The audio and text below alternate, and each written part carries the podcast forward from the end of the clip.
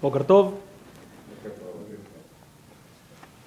Vamos a continuar con nuestro estudio, en donde en este caso, en esta semana, en esta oportunidad, vamos a ver cómo el Baal Shem Tov da algunos tips, algunos consejos en relación a las mitzvot en general, a los preceptos en general, y también lo que hace es intentar desarrollar los rudimentos de lo que yo llamaría una pedagogía de la mitzvah. ¿Ok? Que como van a ver va a decir cosas que para, para muchos de nosotros este, suenan lógicas, pero uno no las esperaría escuchar aquí. ¿Ok? Eh, lo primero que dice, y que no tiene tanto que ver con la parte principal de lo que vamos a ver hoy, dice, uno tiene que saber que es importante acostumbrarse a sí mismo a levantarse a medianoche. ¿Ok? Hatzot es para la tradición judía un momento muy especial, un momento de misericordia, un momento en donde las puertas del cielo se abren, un momento de acuerdo este, al Talmud, que es cuando el mismo Kadosh Baruchú llora por la destrucción de, eh, de Jerusalén. Entonces, uno se tiene que acostumbrar a levantarse a medianoche. La, la, idea, y esto después lo voy a decir más adelante, lo vamos a ver en un par de semanas, eh, para el Baal Shem uno debería dormir, no sé, acostarse cuando oscurece. Acuérdense que en esta época no hay luz, no hay, luz eléctrica. Entonces uno se tiene que ir a dormir cuando se oscurece y levantarse a medianoche. Y ahí dedicarse al, o sea, al servicio de Dios, a, rezar, a meditar, a leer, a estudiar. ¿Ok? Ahora, la pajot, dice el Baal por lo menos, que acá ya empieza a dar ciertos lineamientos de una pedagogía de la mitzvah. O sea, lo ideal es levantarse a la medianoche. Ahora, como mínimo, o sea, si no puedes levantarte a medianoche, si esto es demasiado, el Baal Shem Tov da una opción. ¿Ok? No es a todo nada. Por lo menos uno debería intentar, dice el Baal Shem Tov, que todos los rezos de la mañana, ya sea en verano, ya sea en invierno, sean antes de que eh, corona el sol. ¿Ok? O sea, la, la, gran parte del rezo debería ser entre que empieza a clarear hasta que sale el sol. ¿Ok? ¿Por qué? Porque el Baal Shem Tov hace todo un midrash que dice que es en, esta, en este momento en particular, desde que empieza a clarear hasta que sale el sol, que se pueden cancelar todos los malos decretos. ¿Okay? Hay un versículo que nosotros leemos en la Tfilá, que es el que, leemos en la Tfilá de Hagim, que es el mismo salmo del Torato de Naitemima, que dice que el sol sale y, este, ¿cómo se dice? Va, va cabalgando como si fuera un héroe y nadie se puede ocultar de lo que se llama su jamató, su calor. Está hablando de la descripción del sol. ¿Ok? Entonces el Baal Shem dice, no leas jamató calor, sino heimató su ira. Entonces el, lo que dice el Baal Shem es que una vez que sale el sol nadie se puede ocultar de la ira de Dios, de la ira de los decretos que se hayan este, decidido en las alturas. Entonces, ¿qué hacer para evitar los decretos en las alturas? Reza antes. O sea, una vez que salió el sol, valiste. Antes todavía puedes interceder y puedes lograr que se cambie el veredicto. ¿Ok? Ahora, lo más interesante de todo este, eh, de toda esta pizcada, de todo este párrafo es al final, en donde dice, esto es, o sea, el Baal Shem Tov era un gran, este, era muy puntilloso con esto de levantarse muy temprano para rezar, y dice, y a veces, cuando se sucedía que no había minyan, rezaba solito. ¿Ok? Porque es interesante porque el texto también registra que en las épocas del Baal Shem Tov, con el Baal Shem Tov, había momentos en donde no había minyan tampoco. ¿En qué época? El Baal Shem Tov es 1700 a 1760. ¿Ok?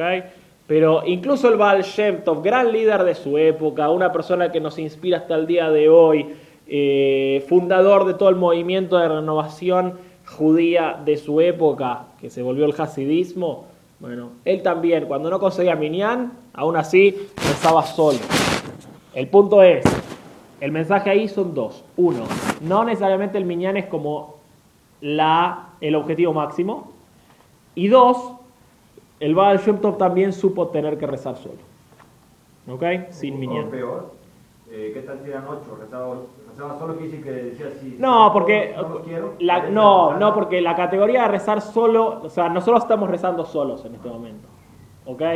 La, la categoría es o rezas con minyan o rezas solo, incluso si estás rodeado de otros ocho.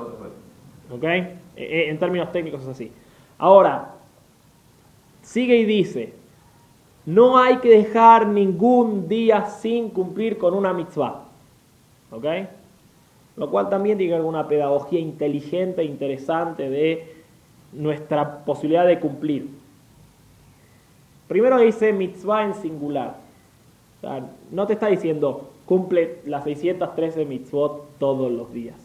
No está diciendo eso. Está diciendo no dejes pasar un día sin cumplir con una mitzvah. ¿Ok? Entonces la pregunta cambia a ¿cuál es la mitzvah que has cumplido hoy?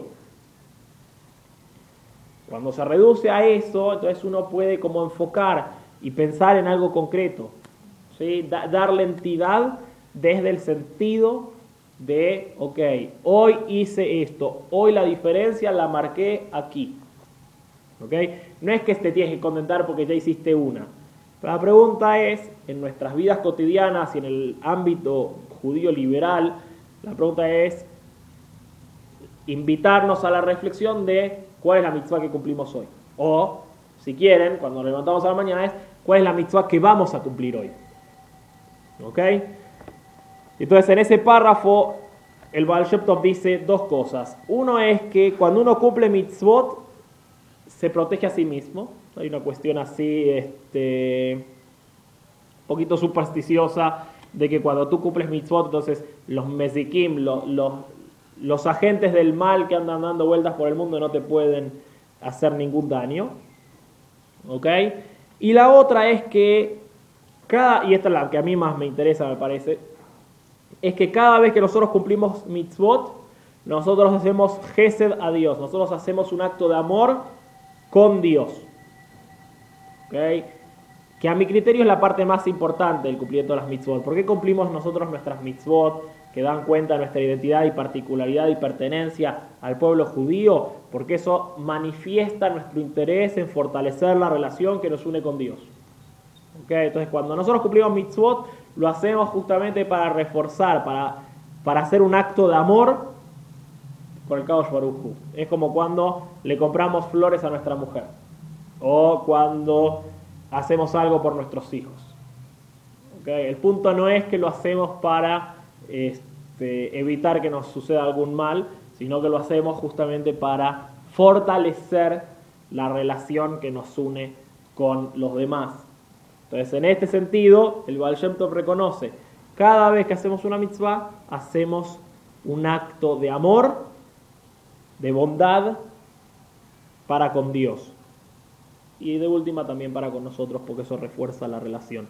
Y entonces ahí da dos ejemplos donde uno dice, otra posibilidad que uno tiene que tener muy en cuenta y poder sostenerlo es cumplir con Shabbat, como lo presenta la eh, ley judía. Y después dice otra vez, lejó la pajot, por lo menos, o sea, ¿cuál es el mínimo de la pedagogía de la mitzvah que nos presenta? O sea, dice el Baal Shem Tov, sé puntilloso en la lectura del Shema dos veces por día. ¿Ok? Ah, acá el Baal está reconociendo que no todos estamos en el mismo nivel de observancia ni las posibilidades de cumplir como él quisiera que todo el mundo cumpla este, y demás. Y tiene la capacidad de decir, ok, si no es este tu nivel, haz esto. Hoy en día es muy difícil encontrarnos con planteos así. Generalmente es o todo o nada. Bueno, el Baal dice, ¿sabes qué? No puedes hacer todo el paquete. Bueno, empecemos por concentrarte en el Shema, en los dos párrafos del Shema. Y no solamente eso, sino al final de ese mismo párrafo, y con esto vamos a terminar, dice, incluso si no puedes rezar sin que se te atraviese algún tipo de pensamiento extraño, debes tratar de acostumbrarte a ti mismo a poder decir el Shema con cabana, con intención, concentración, ¿sí?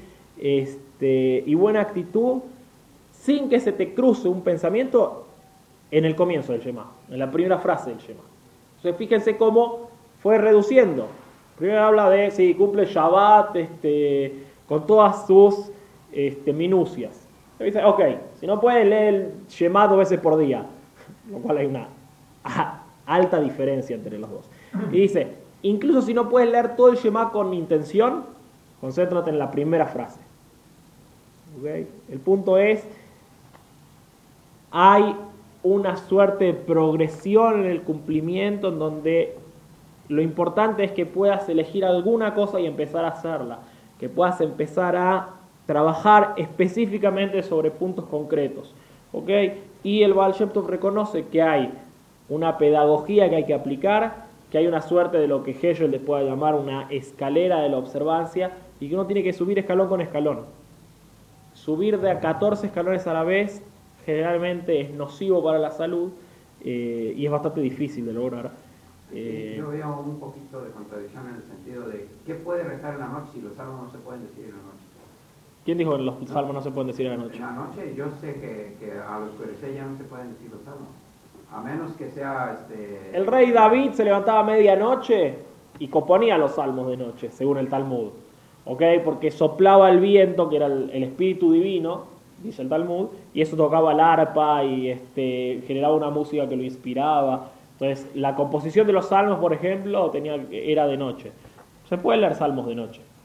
No hay ningún, o sea, quizás hay alguna costumbre que lo prohíbe, yo no la conozco, pero, ¿no? O sea, hay, hay textos este, justamente de Tikkun Hatzot que se conocen. Bueno, hay ciertos, por ejemplo, este, hay ciertos rezos que hacemos de eh, También, bueno, y ahí también tienes eh, salmos. Entonces, esto de no leer salmos por la noche, o sea, para el Talmud la mejor hora para estudiar Talmud es a la noche. Un rabino que le dio con cara de inventó, inventó, es que no se podía ella. Ok, pero el punto es cómo uno... Es, ambiente, ¿verdad? También. Es, más tranquilo. Es tranquilo, es eh, silencioso, eh, permite a uno concentrarse, no tiene uno que estar corriendo con las cosas de la, de la chamba cotidiana, entonces uno tiene como la posibilidad de enfocar. Lo que decían es, duerme antes. O sea, duerme desde las 7 hasta las 12, tiene 5 horas, te levantas fresco, te dedicas a estudiar, te dedicas a reparar.